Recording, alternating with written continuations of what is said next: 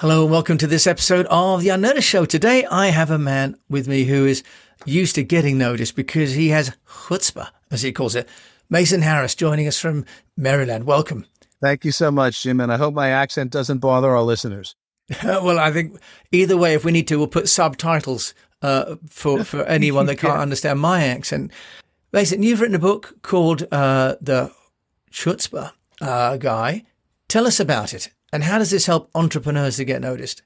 Sure. The well, first, let me, if I may, before I even get to the book, how would you define the word chutzpah? I know most people are familiar with it, even if they can't define it. They have a sense that, oh, that person has chutzpah. That means what? Well, I always think of chutzpah as being someone who's got a bit of courage and, a, frankly, the grit to go and get something done, and maybe sometimes take a risk in terms of offending people, but uh, someone that has ambition and, and courage. Okay. Well, right away, ambition, courage, uh, grit, uh, determination. You're you are now officially a member of the chutzpah tribe. Frequently, there's also a negative side to chutzpah, such as I can't believe the chutzpah on that guy. What a thief! As if it's rude, dishonest, and quite honestly, it is both, because chutzpah to me is a skill set. I describe it as a blend of personality traits and be and learned skills that combine to pro, to provide exceptional results. Okay, and those results can be um, constructive in terms of how it helps people, or destructive. For example, when I say skill set, if you and I were to take classes in computer programming, we take the same courses, we end up leaving with the same skills. Uh, maybe one of us is better than the other. It doesn't make a difference, but we have the same knowledge you might choose to go and create an algorithm uh, to help in healthcare to track the benefits of a, a different type of treatment for the can- for the pandemic that we're experiencing right now. You might create an application for businesses. I might choose, however, using those exact same skills to create ransomware. So the skill set is the same. It's how we choose to implement it. And that's how I look at chutzpah. Okay, so is, is chutzpah a spirit or is it a, a series of practices. Help us with that, Mason. It's both a combination of genetics and learned behaviors. We all have personality, personality characteristics that we're almost born with. And for some, it's things that we learn along the way. For me, that's the greater part of it.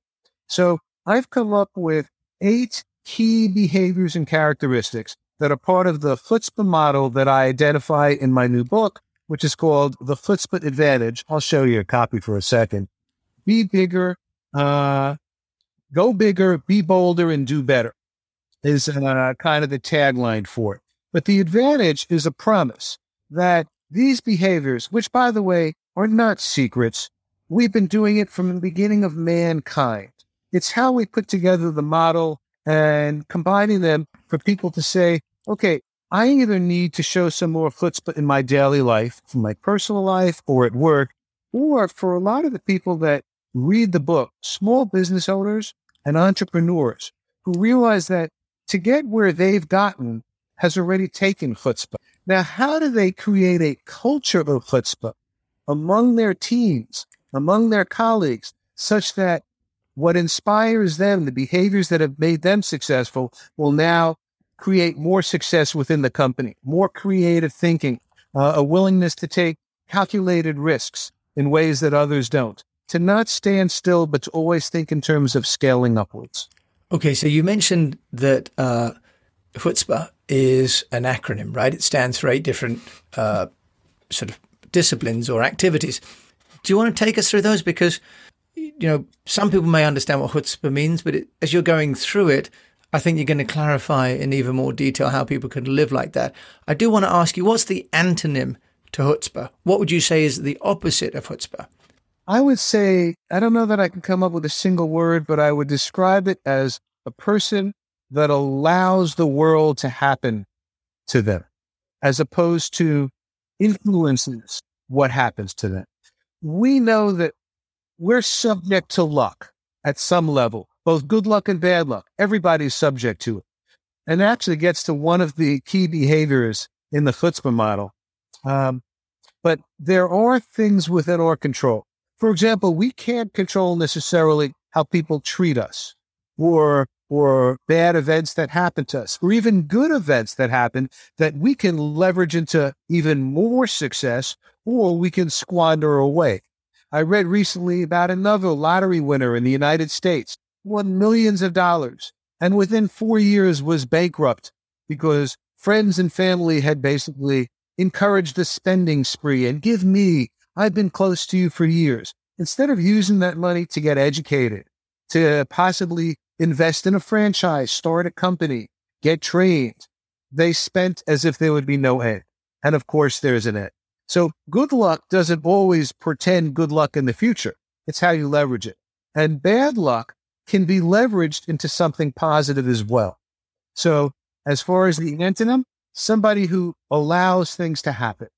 The world decides what's going to happen to that person's life, as opposed to people like us, people like your listeners who have chutzpah and say, I'm going to move forward. I have ideas I'm going to implement. And I know I may not succeed on every single one, but I can handle a little bit of failure because I know that risk is necessary for reward.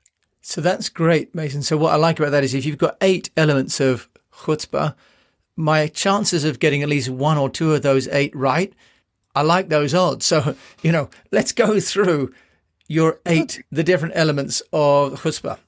Okay, I will. And actually, for our listeners, for our audience, if you're not driving and you're at your desk and you want to do something that it that's a little kinesthetic that involves this model, draw a circle on a piece of paper, a large circle, and then cut the that circle into eight slices like a pizza pie.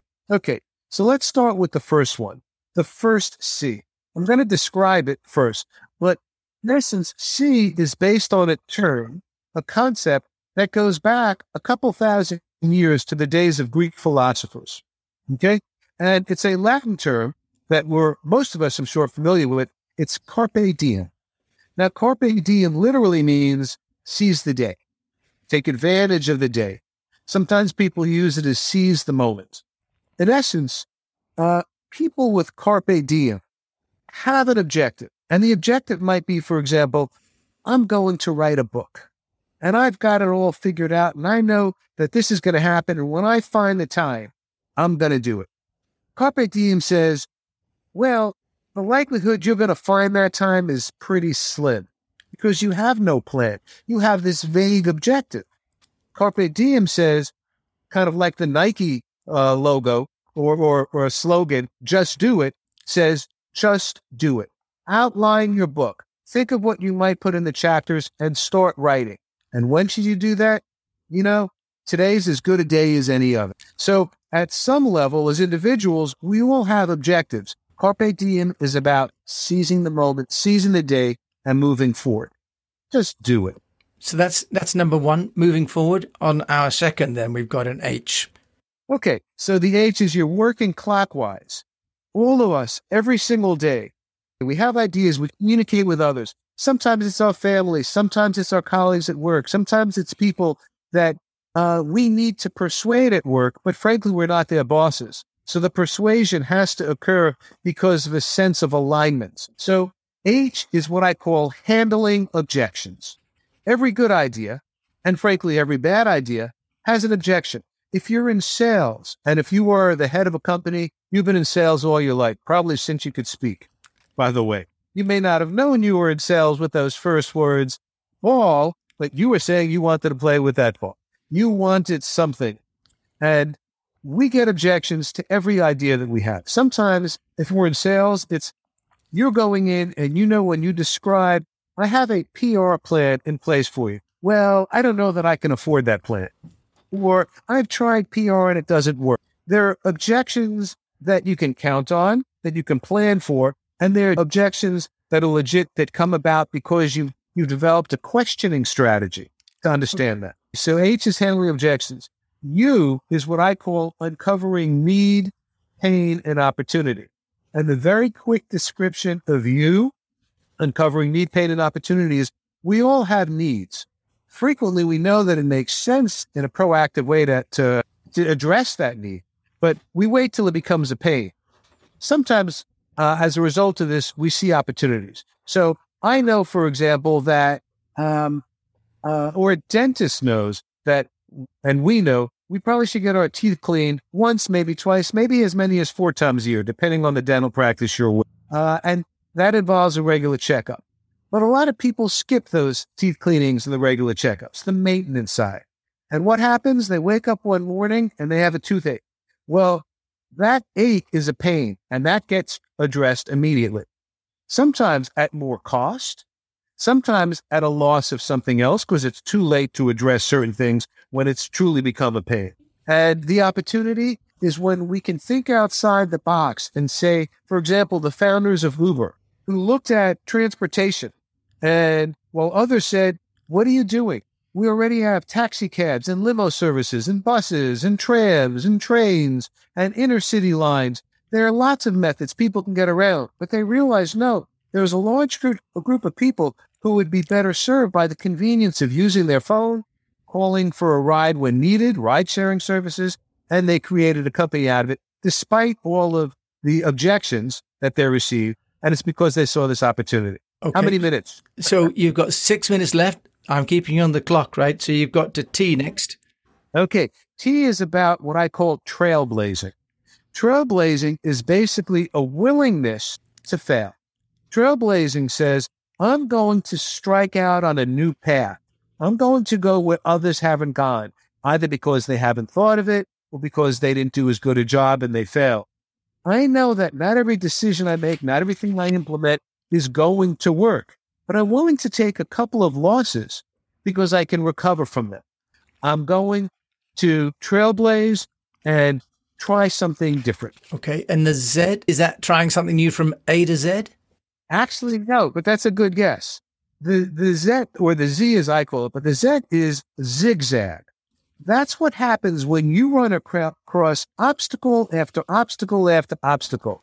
And this really reflects how persistent are we. I'll give a good example. Um, there was an author, actually based in the United Kingdom of all places, uh, and uh, the author was turned down by 12 publishers. The 13th publisher said, You know, we don't really do books like this, but I'm going to let my daughter read what you've given me and we'll see what she thinks.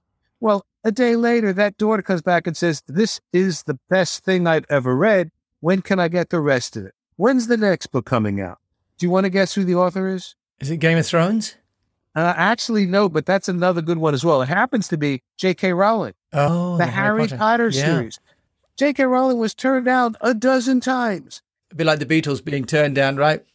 So you've got a zigzag and then I don't mean to, and I don't mean to sort of keep you going too quickly here, but you've got the P. We've still got three letters and four minutes. You got it. P is about purpose.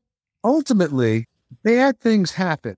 Things get in our way. A pandemic, basically, which, which aside from the health issues and caused the deaths of millions across the world and serious illnesses, also bankrupted businesses.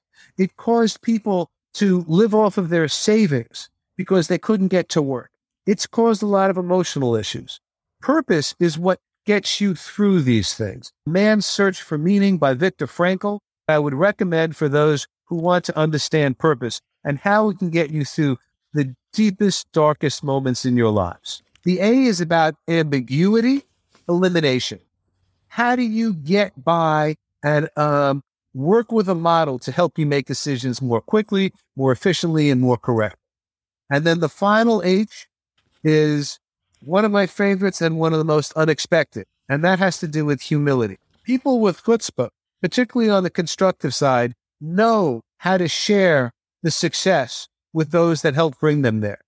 There's an old uh, adage that success has a thousand fathers while failure is an orphan. Okay, everybody claims success. Well, the person that's successful and knows that it's the team that that he or she has built that got him there shares that. The person that says, Look what I've accomplished after the team has worked so hard loses his or her best people. That's the model in 20 minutes or less. And forgive me for trying to compress what is obviously a huge body of work into such a short amount of time. I also thought H might have been humor. Or I guess the stem of humor and humility is the same because one has to have a good sense of humor as well, right? And as an entrepreneur, because you've got to laugh at things not always going the way you plan. Mason, though, what about you as an entrepreneur? You've been a public speaker and an author. This is your second book. How do you go about getting yourself noticed for those entrepreneurs out there that would like to do what you're doing and, and become well known and, and get a business around your skill set? Well, the tools in our tool bag for public relations, for getting notice, for uh, reaching out to people change, but the objective is always the same.